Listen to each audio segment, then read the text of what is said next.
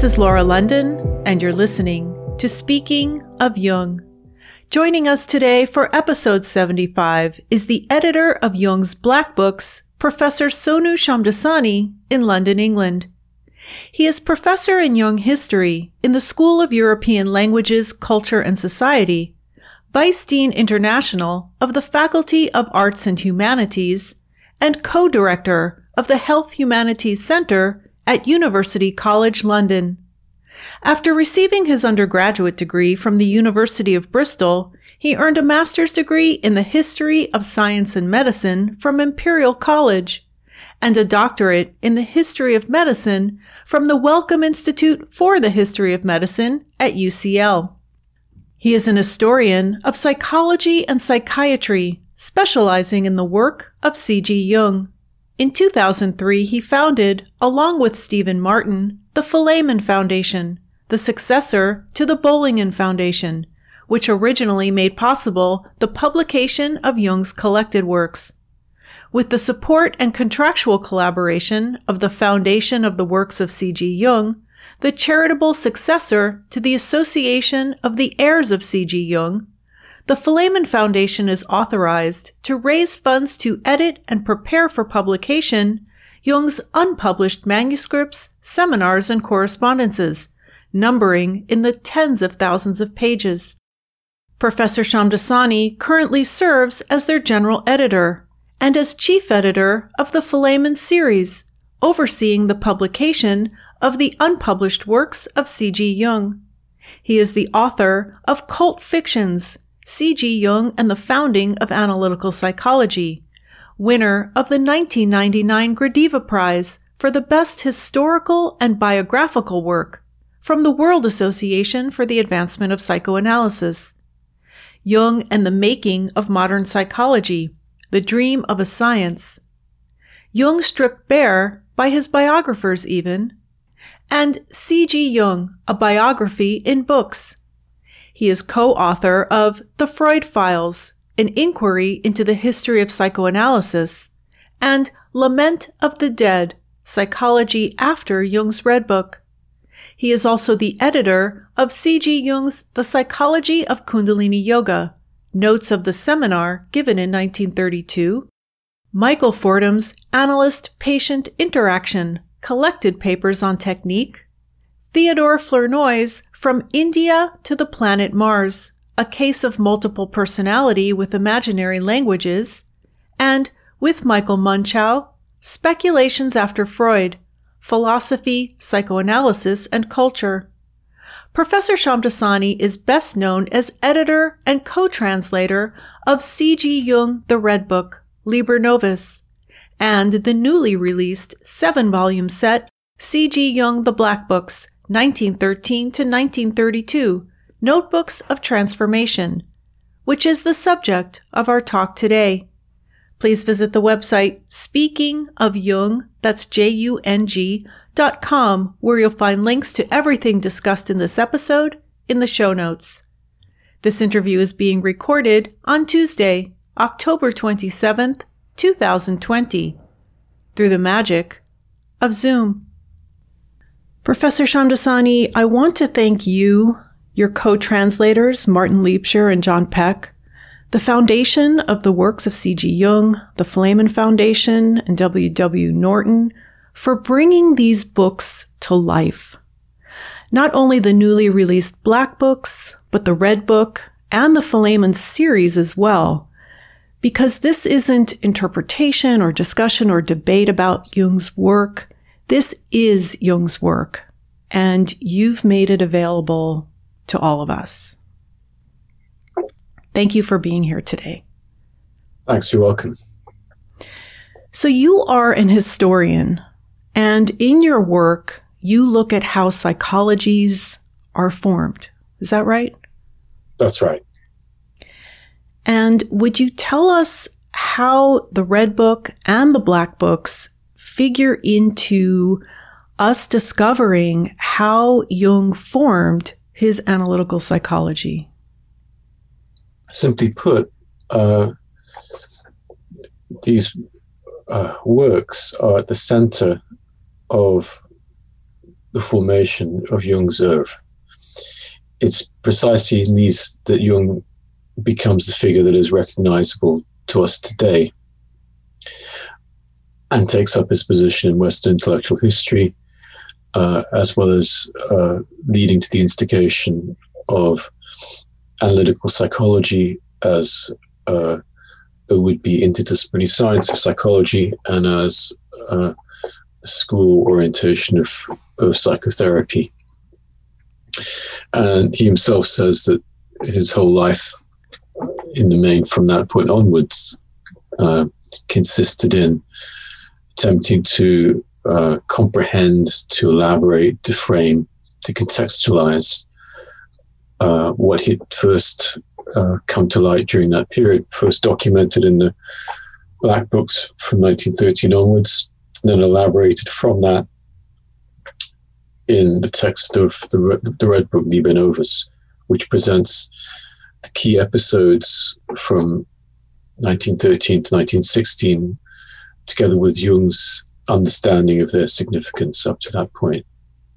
In an interview that you did in 2009 with the Times of India, you said that you thought contemporary psychology and psychotherapy was sort of in a mess, and you wanted to figure out how it had gotten into that state, which led you to studying the history of psychology. So you had done work prior to the work you did on Liber Novus and the Black Books. And so I'd like to start there because I want to know how you got here to where we are today. I'd be interested in knowing that myself.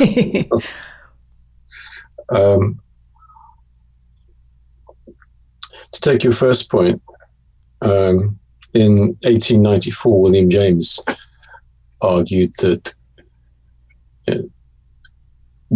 regarding the state of psychology as it would be science, is that there wasn't even one law that all psychologists could agree upon, let alone the terms in which such formulation would take place. And you find that what psychologists at that time called like a Tower of Babel, just continuing in terms of there is a continued insistence on the use of the word psychology, and that psychology is a science of some shape, but little consensus beyond that. Now, that's not to say that valuable and interesting enterprises, theories, and conceptions haven't developed in the 20th century bearing the name psychology. But the question is, what is this? If this is a science, it doesn't resemble what these psychologists initially imagined that they were emulating or simulating, i.e. The natural sciences. So my interest then is looking at how did these enterprises come about, and what did they actually do? And I think it helps then to understand them, to look in their social historical contexts. Vis-a-vis Jung, I had a long-standing interest in Jung, and when I started my historical researches, it was quite clear that quite literally the largest share of Jung's works were still unpublished, and there was a whole host of both public and private archives that had barely been tapped. And so the task became one of reconstructing the formation of analytical psychology and of Jung's work, the intellectual formation. My interest is not in Jung's biography, but his ideas, which was also Jung's own interest. He was more interested in his ideas than in the details of his own biography.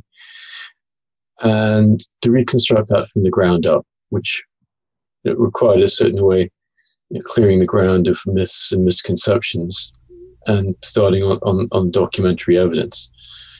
So, vis-a-vis the Red Book, I had been appointed to edit Jung's seminar on Kundalini Yoga.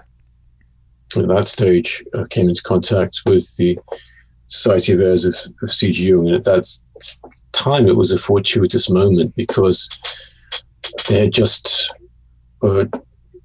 coming to a close was they had financially supported the publication of Jung's works in German, and were just beginning to look at the vast hoard of material, and it's starting to realize that a full catalogue of Jung's manuscripts, and even that was not fully complete, was only done at the end of 1993.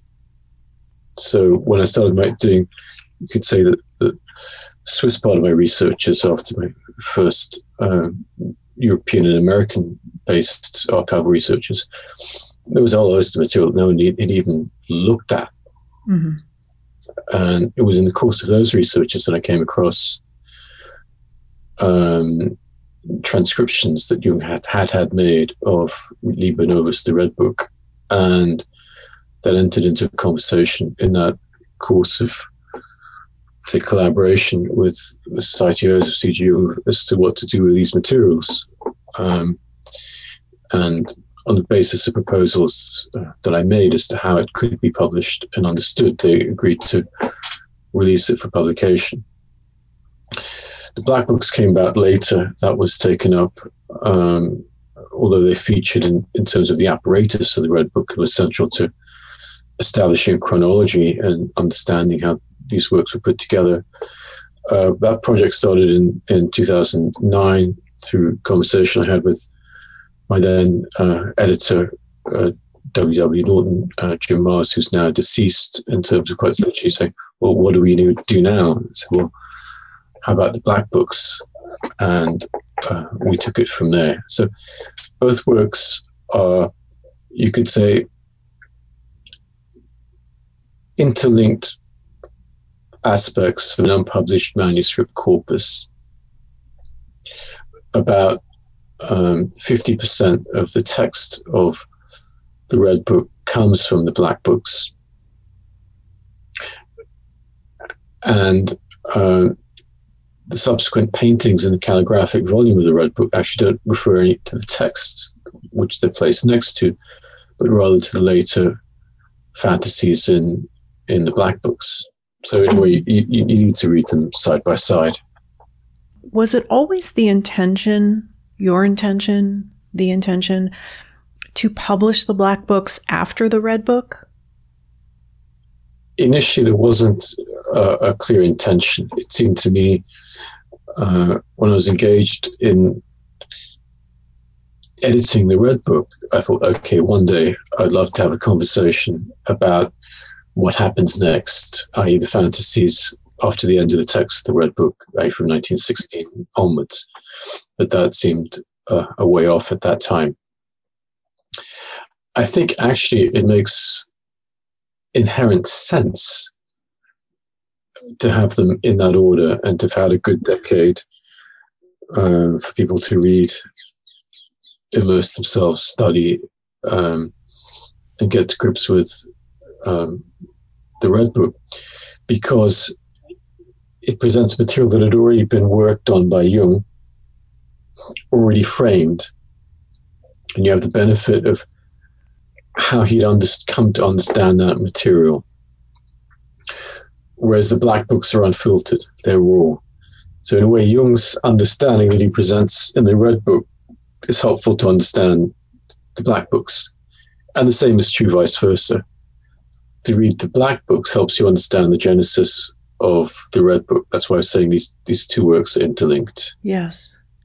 And before we get into what is contained in the Black Books, I'd like to talk a little bit about the Philemon series.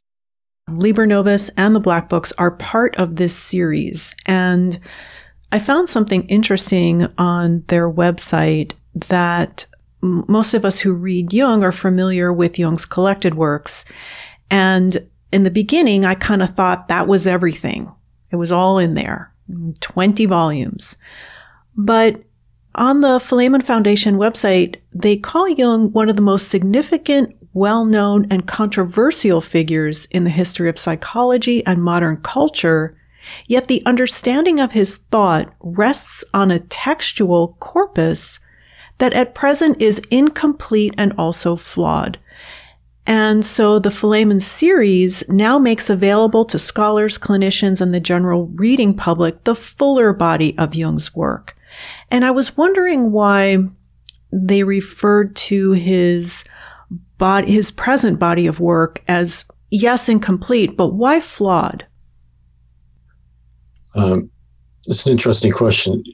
First, one needs to understand the type of edition that Jung's collected works is, although at the beginning of Volume 1, in the preface to the collected works, they announced the first collected, complete edition of Jung's writings. It was not complete. It's the type of edition that it was not a scholarly edition. It was a collection. It is a collection of Jung's published works, which are presented in a thematic manner. They're not presented chronologically. Strikingly, Jung's own recommendation when they asked him how to present these works was they should be presented in a chronological sequence, which they ignored. Mm. And if you take Jung's works, often he would write something and go through several different editions. In the collected works, they largely tended just to pick the last edition and ignore the various changes that had gone on, sometimes over several decades. So in that sense, it doesn't even assemble everything that Jung published in his own lifetime. And because it's not chronological and because of Jung's mode of revision, you can't tell when Jung said something. And it sort of like, you could say, it fostered a kind of a non-vintage reading of Jung. Jung's elaborating work over half a century, and it's absolutely critical to know what he said when and when he changed and elaborated his views. It's very hard to do that with this sort of edition.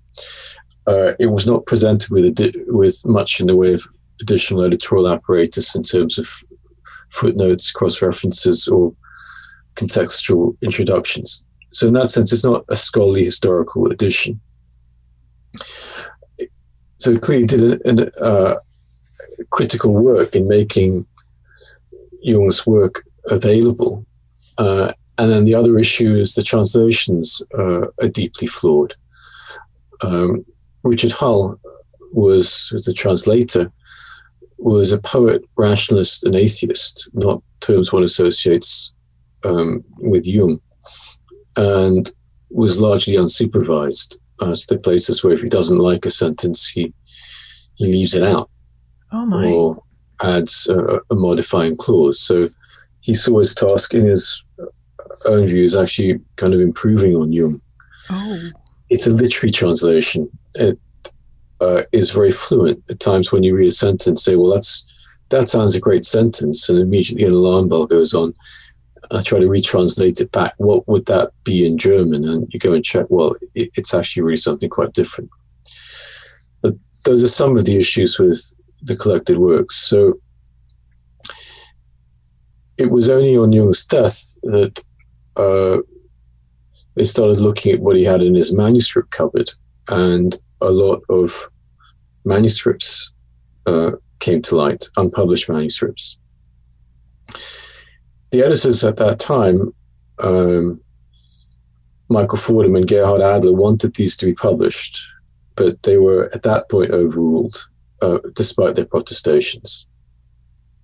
And the works were more or less closed. So you had this material that only really started to come to light after Jung's death, and then was only catalogued at the end of 1993, that had just been sitting there in the archive. And on top of that, you've got Jung's correspondences. Gerhard Adler, with the collaboration of Aniela Jaffé, published a 2-volume edition of Jung letters. And I think they're about, if I recall correctly, about 1,500 or so letters in that. And it's one way, it's just Jung's letters. At the Swiss Federal Institute of Technology in Zurich, there are, in terms of two-way correspondence, I think there were over 35,000 correspondences alone. And that's not including all the correspondences in other archives and collections and in private archives. So if you just do a rough numerical check, something like 40,000 letters, if you publish them in a two-way edition, like both sides of the correspondences, that would be 80 volumes straight off. Wow. And with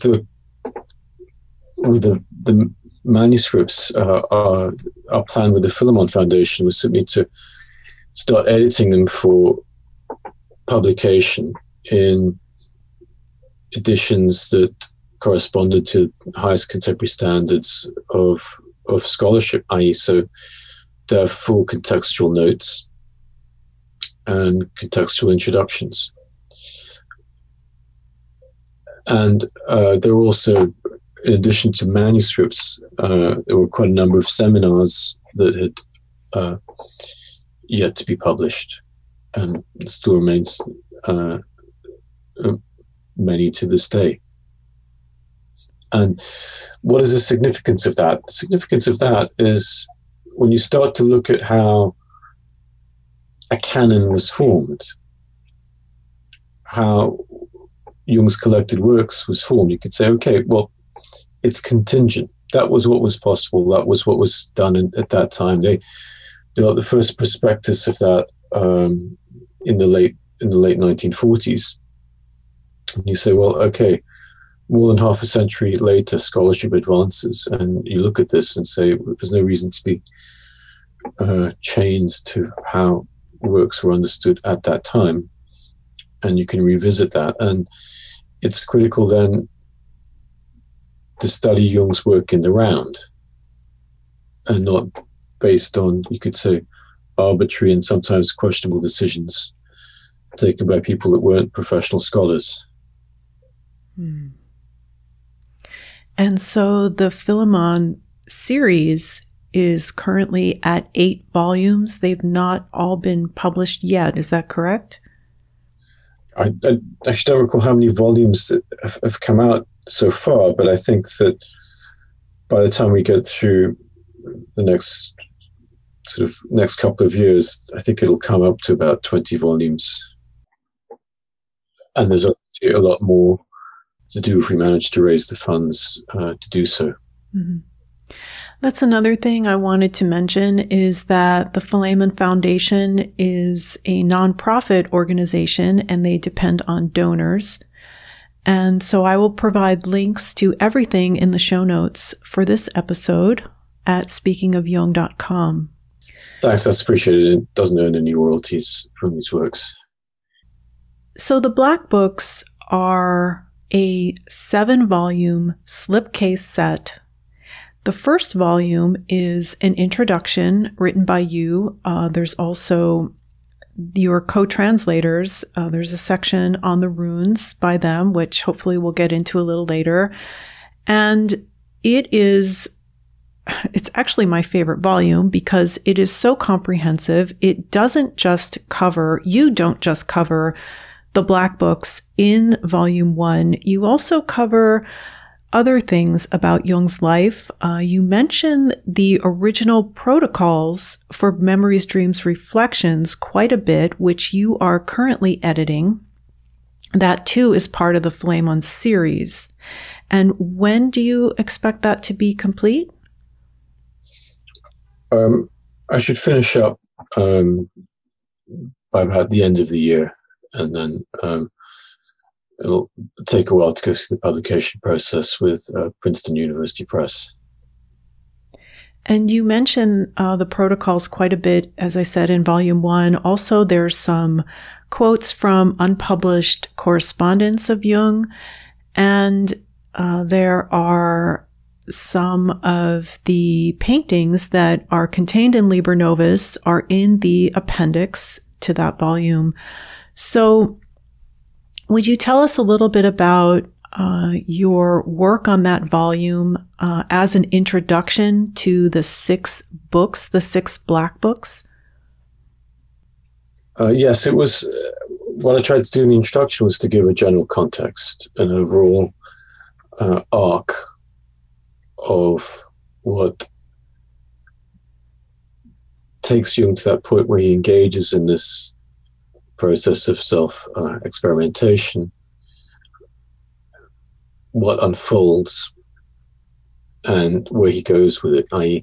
how he then tried to mine that material to develop the discipline of analytical psychology, and how it also then transformed his psychotherapeutic practice, and how he attempted to develop from that a replicable form of psychotherapy orientated towards the fostering of the individuation process. So it's both trying to sort of introduce the Black Books, but also situate them in context, mm-hmm. in a way to present what is new, but also bring it into relation to what is existent, and to show how it links up and sheds a new light on the formation of Jung's works. Jung's Black Books are actually 6 books, 6 leather-bound books, the first of which is brown. And I love how you say that there's always an exception to the rule somewhere. But they begin with Jung's adolescent diary, which is not included. So we actually begin with book 2. So there are 7 volumes in the slipcase set. The 7 volumes consists of, the first volume is your introduction, and then books 2, 3, 4, 5, 6, and 7. Is that correct? That's right, yeah. When we saw photos of the set before it was released on October 13th of this year, 2020, we noticed that volume 7 was taller than the first 6. And that is because these are one-to-one facsimile copies of Jung's original Black Books. And someone had asked me, would you ask Professor Shamdasani when they'll be translated into German? And I said, well, no, they were translated into English. The originals are in German. So it's the case then that Jung wrote in the last book that it's larger than the others, right? That's right. And each volume contains a full facsimile of the original German handwriting. And it's gorgeous. These books are absolutely stunning, and they are, they're hardcover. This has really made me realize how much I love and miss hardcover books, because we're all so used to paperback books. These are, whoever designed these, I commend you, because you can lay them on the table, they stay open, they are some sort of material cover and back cover, and they stay open, and the paper is thick, glossy, the font is beautiful, they are exquisite. So I also want to thank you for including the footnotes on the page and not in the back of the book or at the back of the chapter. It makes it so much easier, and the notes are extraordinary. So this set is the entirety of Jung's entries from 1913 to 1932. And they, as you said, his originals are included. And then in the translation, which you and your 2 colleagues did, you also translated his, when he underlined a word, it's underlined in the translation. If there is in a word that is kind of scribble, you put those as X's. So it is very, the translation is almost exact. Well, we tried to get the transcription first as close as possible, and in terms of the translation, we did what we could to try to create a close equivalent in English today. And in terms of the work itself, the vision for facsimile edition was my late editor at Norton, Jim Mars, and it was thanks to the designer Laura Lindgren for putting this all together. Well, they're beautiful, and they are quite different from the Red Book, which is this enormous volume that is kind of, you need a table for the Red Book, and the Black Books stand up and they're quite striking. So let's begin by talking about what they contain. And you say that they're not personal diaries, because at first, you know, I had heard about the Black Books. I had mentioned this to you. There's a photo, I think it's your photo, of the original Black Books sitting on a table, and there's one shot of them kind of head on their side, and that is on the Philemon Foundation website. And I always thought, okay, those were Jung's personal diaries, and it turns out that they're not. They are records of his own unique self-experimentation, where he recorded his active imaginations and his mental states and his reflections on them. That's right. He doesn't write what's happening in the day, or whether he's kind of going out to walk the dog, or things like that. He had a separate agenda in terms of noting appointments and meetings.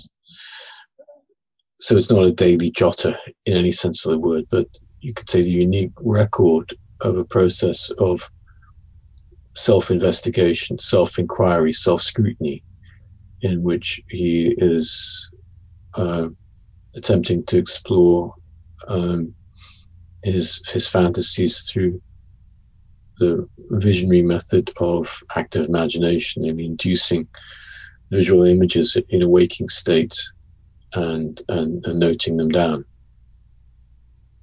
Jung determined that these fantasies he was having came from the mythopoetic layer of the psyche, which he then came to name the collective unconscious. And you point out that the term unconscious only appears once throughout the Black Books. That's right. It belongs to my mind in Jung's, what I call Jung's exoteric language, a terminology that Jung would use when addressing a medico-scientific audience to try to legitimate his insights, legitimate his conceptions. The term that he does use in these notebooks is fantasy. Mm-hmm. He doesn't use psychological terminology. He's left all that to one side. So it is tempting just to provide a record of his active imaginations and places his reflections on these in direct first-person notation, without any attempt to frame them in a theoretical system. That means not even his own evolving theoretical system. He's left that to one side. And that is, in a certain sense, makes them, in a certain sense, more accessible, because this is a record of the evolution of his own self-understanding, his exploration of his fantasies. Mm-hmm. And you say that they were written for his own reference, whereas the Red Book was directed toward an imagined reader. And I remember, when the Red Book first came out in the fall of 2009, afterward, there was a seminar at the Jung Center in Chicago that I attended, given by the Lavins, and they had just returned from the exhibition at the Rubin Museum, and they were so excited, and there was a huge crowd at the Jung Center, and they told us all about it. And there was talk, I remember at the time, as to whether or not Jung intended to have the Red Book published. And there were some people that in the crowd there that were quite upset, saying, you know, Jung never wanted this published, and that's why the family, you know, resisted having it published, and why it took so long, and this isn't right. And Dr. Lavin said, well, Professor Shamdasani, in the introduction, he does say that, yes, this was intended for publication. Yes, it's a work that was written for publication, though never published. Jung spent a lot of time deliberating what to do about it. So if you take the sequence, he's writes 1,000-page handwritten manuscript of the text of the Red Book. He has this transcribed. He then retranscribes it into the calligraphic volume, so back into script. He then has this retyped out, retranscribed, because he's changed the text. And there's also another partial transcription that I've seen. You don't send people to laboriously retype out multiple times a manuscript if it's just there for your own purposes. Mm-hmm. And if you read the whole text, it is an address to a reader. And you don't engage in quite lengthy, close textual copy editing of a work that is simply there for your own purposes.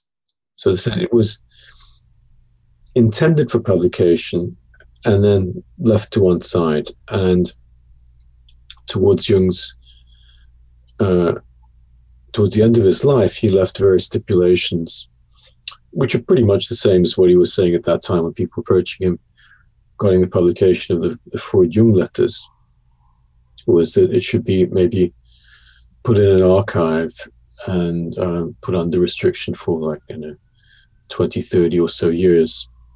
And it should be studied in the context of the evolution of his work. Mm-hmm. And that's precisely how I intended to present it, that if he was ambivalent about his publication, he should at least not be ambivalent about the form in which it's published. And it then also forms the basis for Jung's collected works. And I have a sense that as a writer, Jung, if he didn't want something to see the light of day, he would light a pipe with it or put it in the stove. So he knows he's a historical figure. He knows about historical editions. Mm-hmm. You get that sense also with his late correspondences. He's writing answers that clearly are not just written to the recipient. Mm.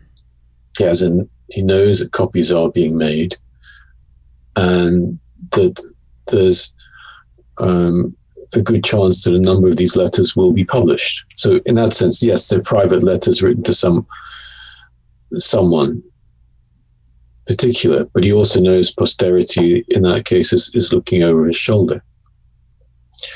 Vis-a-vis the Black Books, they were not written for publication, in contrast to the Red Book. Mm-hmm. There it is a personal record, but the whole significance of them, as Jung himself understood them, was that what was taking place in them did not just concern himself. So you could say the main thesis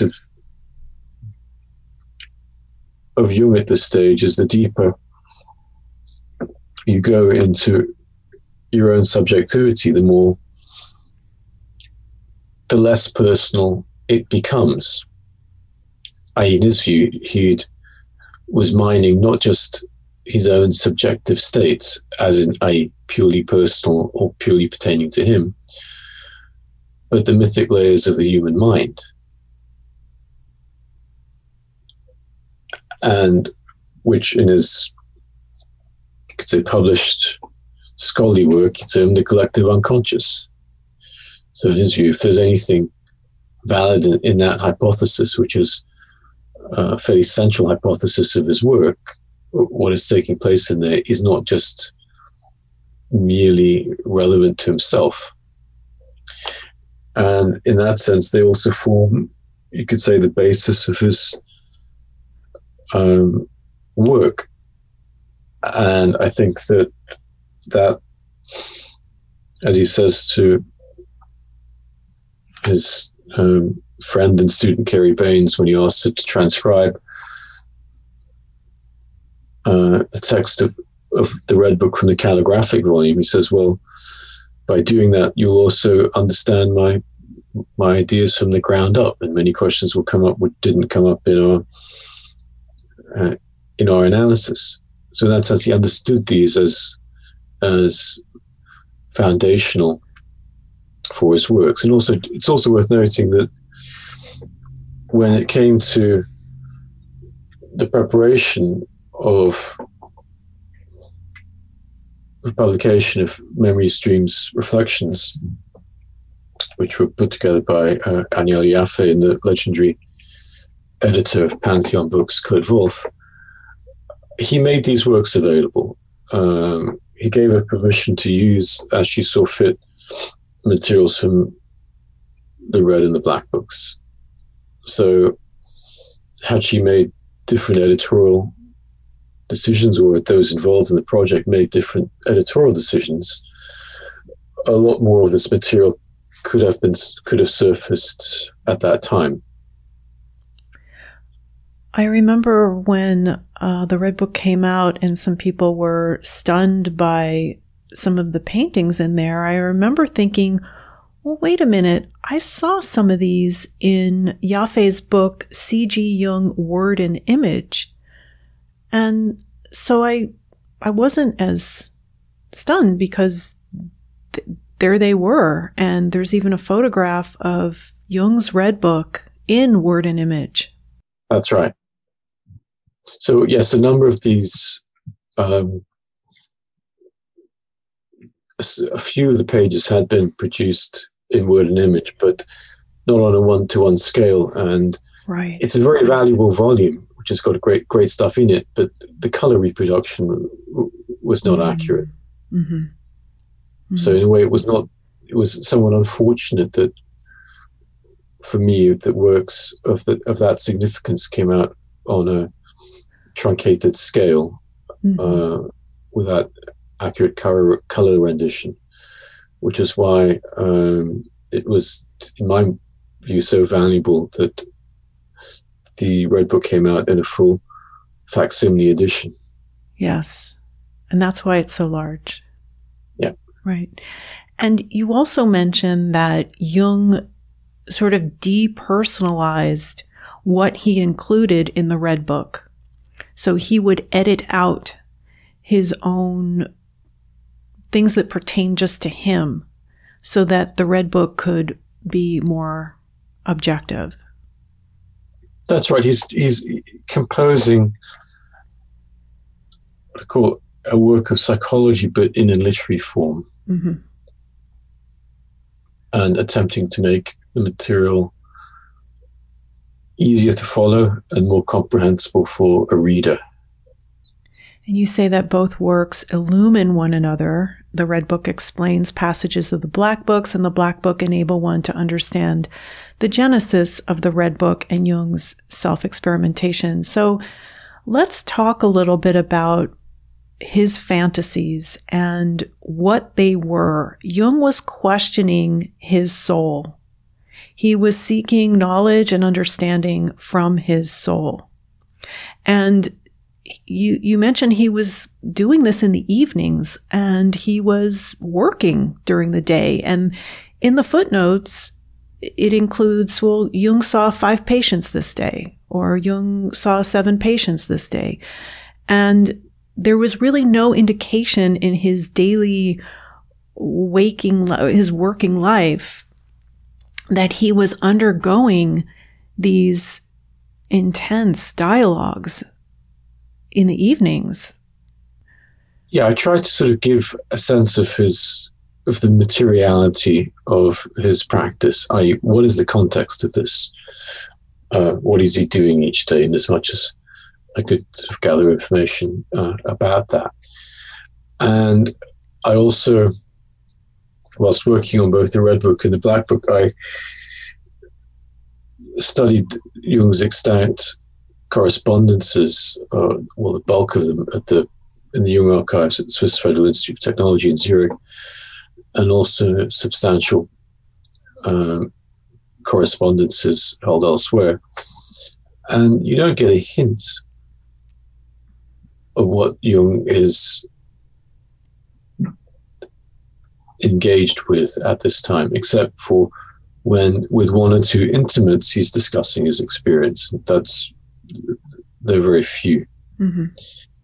And you get a sense that it's all really quite strictly compartmentalized. He's doing his regular stints of military service each year. He's, for the bulk of this period, he's having fortnightly lectures of the Association of Analytical Psychology. You go through all the minutes. There's absolutely no reference to this material. There are ideas that you begin to see, I can see where that idea is coming from. Mm-hmm. That's presented in conceptual psychological language. So he's keeping these streams separated. In fact, there's a phrase he uses in some of his later seminars. He talks about compartment psychology. It's a way of this issue of keeping all of these things separate. And I think it was something that he was well aware of with himself at this time. So these fantasies that he was having were with his inner figures. And there are some figures that that returned, that were in the Red Book, and then there are some additional figures. And then something else that I found really interesting is that these figures had shadows, and it wasn't just the eye that had the shadow, but Philemon had a shadow, and Ka was kind of featured prominently. Would you tell us about Ka? Yes, to the first question, what you find taking place is a transformation of the characters in terms of Jung's eye evolves in concert with the evolution of the characters themselves. In a real sense, the plot thickens. Mm-hmm.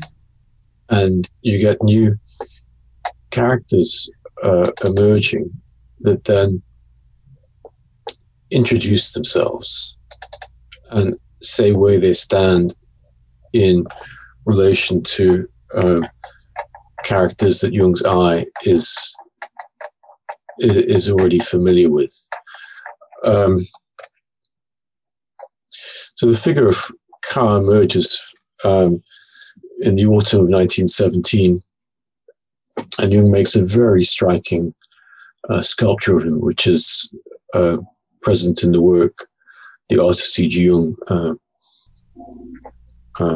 published last year by the Foundation of the Works of C.G. Jung, which is also it's an essential reading that accompanies this text. And Philemon informs them that Ka is a shadow, and that the soul informs the eye that Ka is also the brother of the Buddha, which I think will become as news to the Buddhists. And for Jung, he saw this figure of Ka as counterbalancing the figure of Philemon that had appeared earlier. And I'll just read a passage from Jung's later recollection. So, in the protocols for Memories, Dreams, Reflections, which I'm currently editing, what Jung stated was that Ka balances Philemon because he has a lame foot, i.e. that is Philemon, and cannot walk on the earth. Philemon is the spiritual aspect. He is meaning. The lower one that is Ka, is the force of nature. It's he who really does everything and who robs it of meaning. He who replaces meaning with beauty, with the eternal reflection. So he then begins to see this balancing of Philemon with Ka, the spiritual purpose, the meaning, but a meaning that lacks force, that is in a way not grounded on the earth. Ka is nature, he is energy, he is what makes things happen, but is devoid of meaning. So for Jung, the issue then that he realizes is understanding these figures as principles, as powers of the depths, as animating powers, is that one needs a balance between these two things. Mm-hmm. You can't stick with one. If you stick with one, you go with meaning, but you go into a meaning that becomes spiritualized and devoid of the earth. Or if you go with the other, there's a complete loss of meaning, a loss into aesthetic reflection or contemplation or just immanence, existence, without any sense. So the question is how to combine both of these aspects. So when you look at the type of reflection that is going on with these figures, and also to go back to what we were saying earlier, Jung is not in a way just thinking about how to sort himself out, but is reflecting on the powers of man. Mm-hmm. What moves one? How should one live? And how should one balance these figures, these daimons? And he then later framed that in, say, in conceptual terms in his collected works. So a lot of the Black Books presents in a figural form issues that are present in Jung's later collected works. So if you say you shouldn't read this, well, then same token, you shouldn't read the collected works either. Mm-hmm. But like any writer, Jung sees his task as manifestation, as making available. He's a pedagogue, he's an educator, he's a therapist. So his task is not just orientated towards his own development. So clearly part of it is, but what can he do to help others?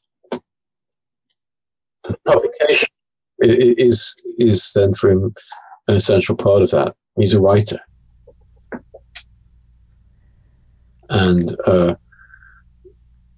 although writers often keep books sometimes in a drawer, anyone that writes knows, okay, it's in a drawer. Sometimes someone may well pick it up and publish it, and that's no bad thing necessarily. What I've heard you say and what I take from this as well, that Jung was saying in all of this, is to respect one's own inner images, not to dismiss them, no matter how crazy they are, and to value them and to follow them. And that is something that I did in my analysis. And before I entered into Jungian analysis, I've always been interested in psychology. And so I worked with different psychologists on myself. And it wasn't until I found my analyst where I felt comfortable talking about some of my visions and my inner figures and the images that I had that never felt comfortable talking about because they were so bizarre and strange and scary and frightening. And my analyst didn't say, oh, Laura, we need to, you need to be committed, or you need to be medicated, you're going insane, you're schizophrenic. No, she accepted it, and we looked at it and we worked with them. So I would like people to hear that and know that and to pay attention to that. And that is very important here, to respect one's own inner images. Well, in that sense, when Jung engages on this enterprise, when he starts, he, in a way, is quite openly stating, as he later recounted in his 1925 seminar, after edited a re-edition of the Philemon series, he states, as a rationalist, he devalued fantasy. Mm-hmm. And it was not easy for him to acknowledge it, to look into it. Mm-hmm. So the force of the work, it precisely is Jung's coming to terms with his own fantasy and its significance. And when the Red Book came out, I had a number of letters from people I didn't know saying, "Look, I thought I was crazy before I read this. Mm-hmm. There is someone else out there that's got similar types of images. It's not what I'm experiencing is not outside the human. Right. It is comprehensible." And also to say, okay, well, if that's what it took Jung, it was obviously one of the most sophisticated figures in the new psychology at that stage. Someone that was really learned, studied. He's a psychiatrist. He's worked 10 years in a psychiatric hospital there or thereabouts. And that's what it took him to figure himself out. That's the effort to refine meaning in his work. It's something that gave many people courage. So, okay, to take themselves seriously and not dismiss their own inner experience. So in that sense, that kind of, that reading, that understanding, that message that people took from the Red Book is amplified, is in a sense even stronger with the Black Books. Yes. For those that are kind of interested in that.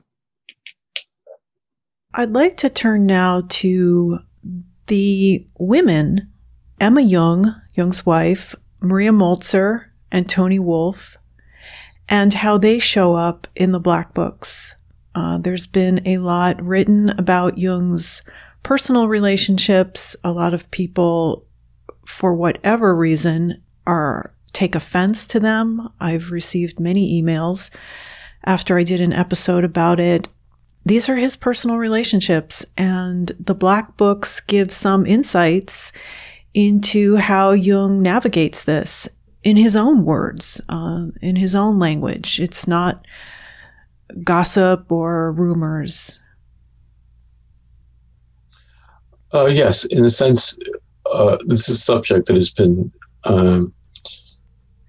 subject of much rumor, gossip, fantasy, and biographies that themselves leave a lot to be desired, precisely because they've been insufficiently based on the actual historical record.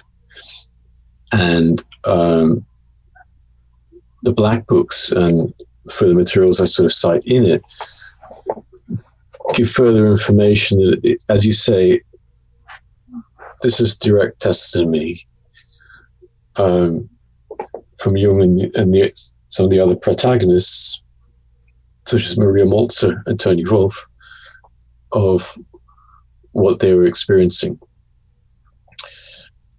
In terms of, to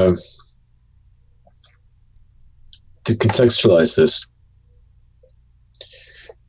you already find in Jung's correspondence with Freud, there's a kind of a general agreement. I think there's one letter where Jung says to Jung, we'd never make it as moralists. So he does not see himself as a moralist. He doesn't see himself as providing an ethical code. The task of psychology was not then about becoming a better person in terms of more virtuous. Mm-hmm.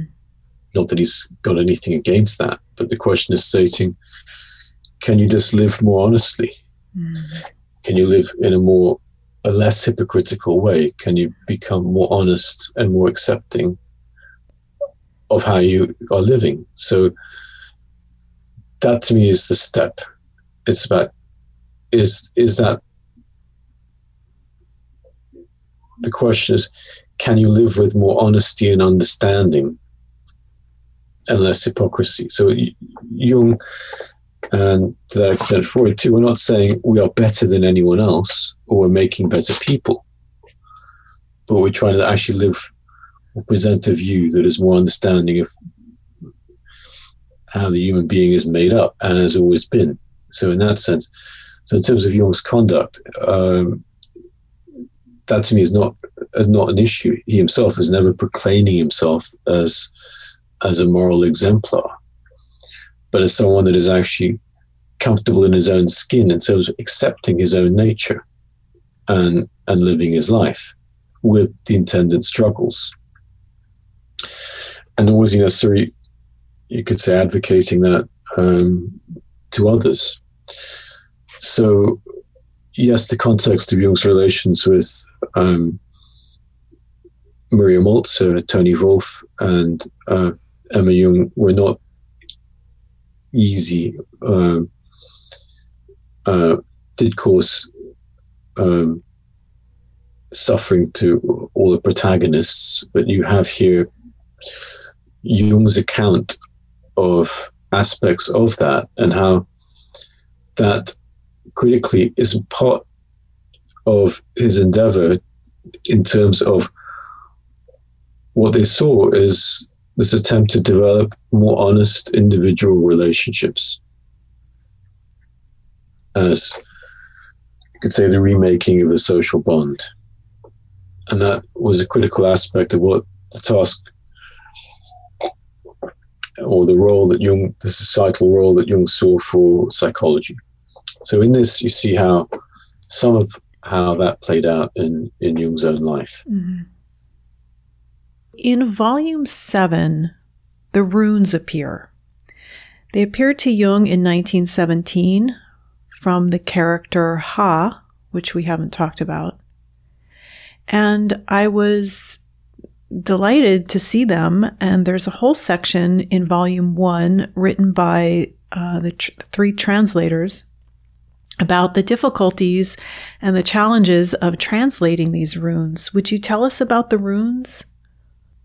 Yes. These emerge in the late summer and autumn of 1917. Jung subsequently narrated to Aniela Jaffé in the Protocols, Memories, Dreams, Reflections, that on one occasion, the vision of a clay tablet on which there were strange hieroglyphs which he couldn't read or understand. And in the autumn of 1917, he encounters this new figure, a black magician called Ha. And he asks Ha to explain these runes that he'd, you could say, noted earlier. And Ha reluctantly does so. He describes them as his science. So it's a runic science or a science of runes. And what is striking is he literally spells them out, tracing the sequences and shapes into a narrative. And some of the figures and images, Jung would incorporate some of these runes within his mandala paintings that he was doing at this time. Some of the motifs of them, such as of the cones, this generative cosmological cones, mm-hmm. also reappear in his paintings in terms of a complex interplay or of the above and the below. So it's a really striking sequence where Jung sees certain images and asks this figure Ha to explain them, to interpret them. But Ha's interpretation, his explanation, is not exactly what we would call an interpretation, but is in a certain sense, it's quite, you can follow it. It is like a syntactical articulation of these signs, in a way you can't separate the semantics from the syntax. And what you have there is both the elaboration of here a pictorial language, an attempt to understand what this means and what this articulates, and translating this sequence was by no easy matter. And so we had to constantly triangulate the German text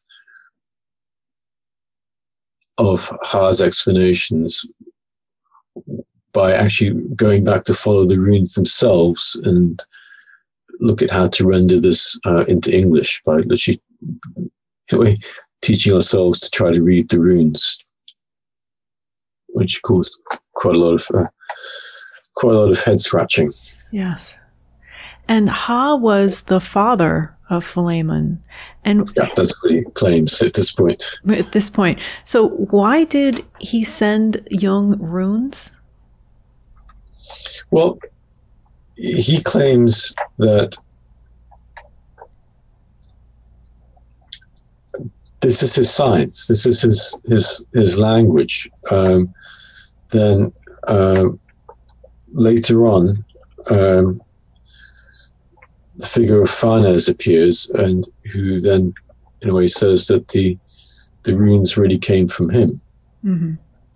That's what I was indicating earlier in terms of there's a lot of complex layering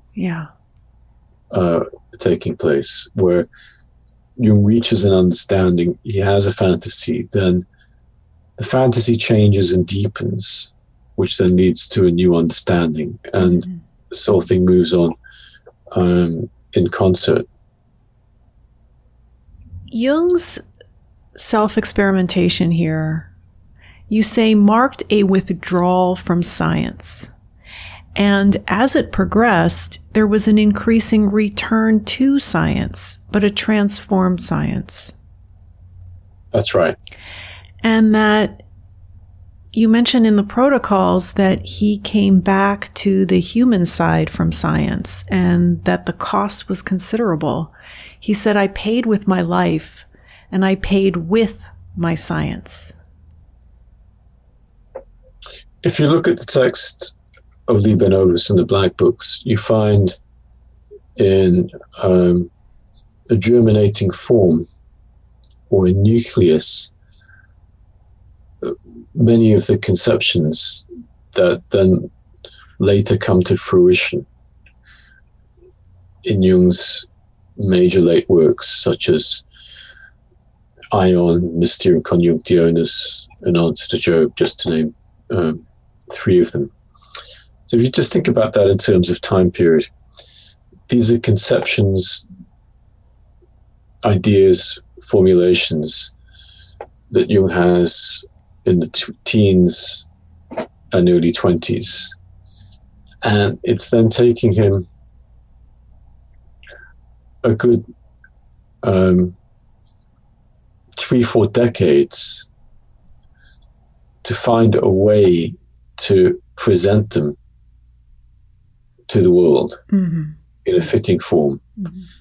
And that's going through elaborate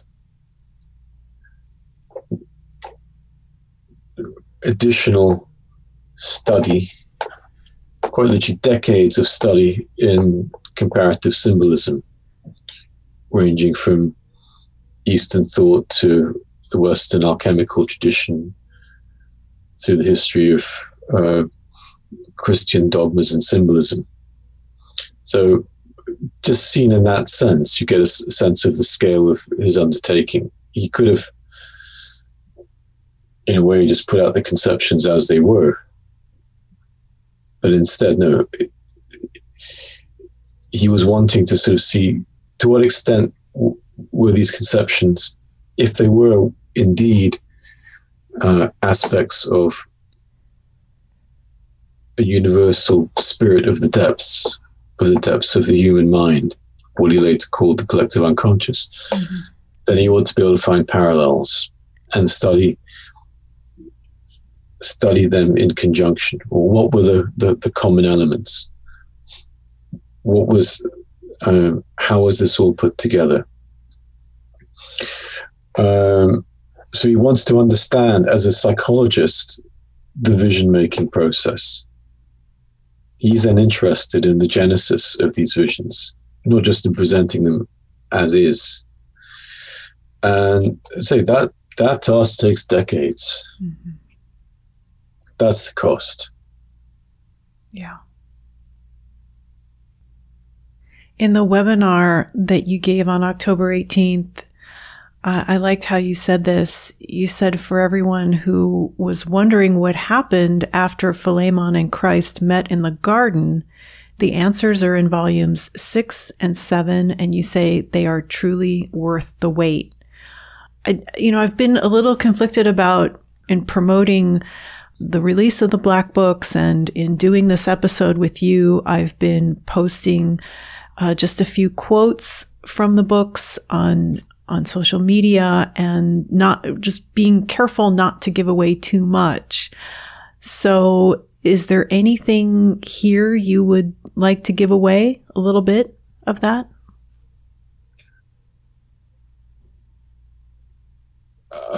There's plenty. In a way,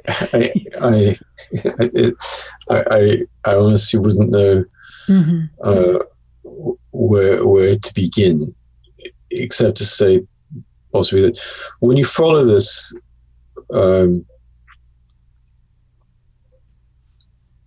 in terms of some of the conceptions in it, such as the ones we discussed, are not simple, they're complicated. Yes. But you then have the benefit of following this through first-hand narration mm-hmm. and in rich figural language, which is in that sense more accessible than the abstract formulations in Jung's later works. You say, oh, that's actually what he was trying to indicate. That's right. What he's on about. There's a level where if you're attuned to the imagination, there's an imagistic accessibility in the work. And also you have the first person perspective. You have the pathos of the struggle he was engaged in, which is how he became who he is. And so regardless of whether you're interested in Jung or not, it's a situation where you can say, okay, this is how one man at the time of the First World War engaged in an activity to refine meaning in his life and a way from that to enable other individuals to find meaning in theirs. And also it then provides one with a window into the psychology of creativity, in terms of you can follow the elaboration of a psychology from dream, from fantasy, through then later conceptualization and elaboration. And that's it's quite unusual that you have all of those steps. So there's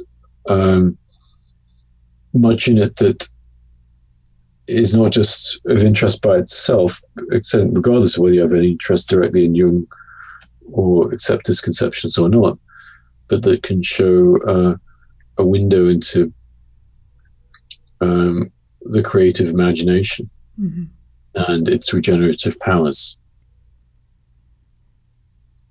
Yes, and another theme that you said was important to Jung at that time was that he was concerned with finding the right relation to the higher powers, to the gods, and where man was in all of this, how to relate to them, how to learn from them, but all along maintaining one's own human standpoint.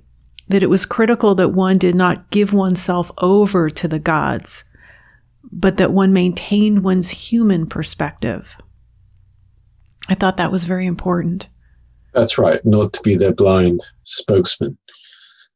And in a way, that's precisely where he finds the value of psychology, and you could say remains a psychologist in terms of devotes his activities to that.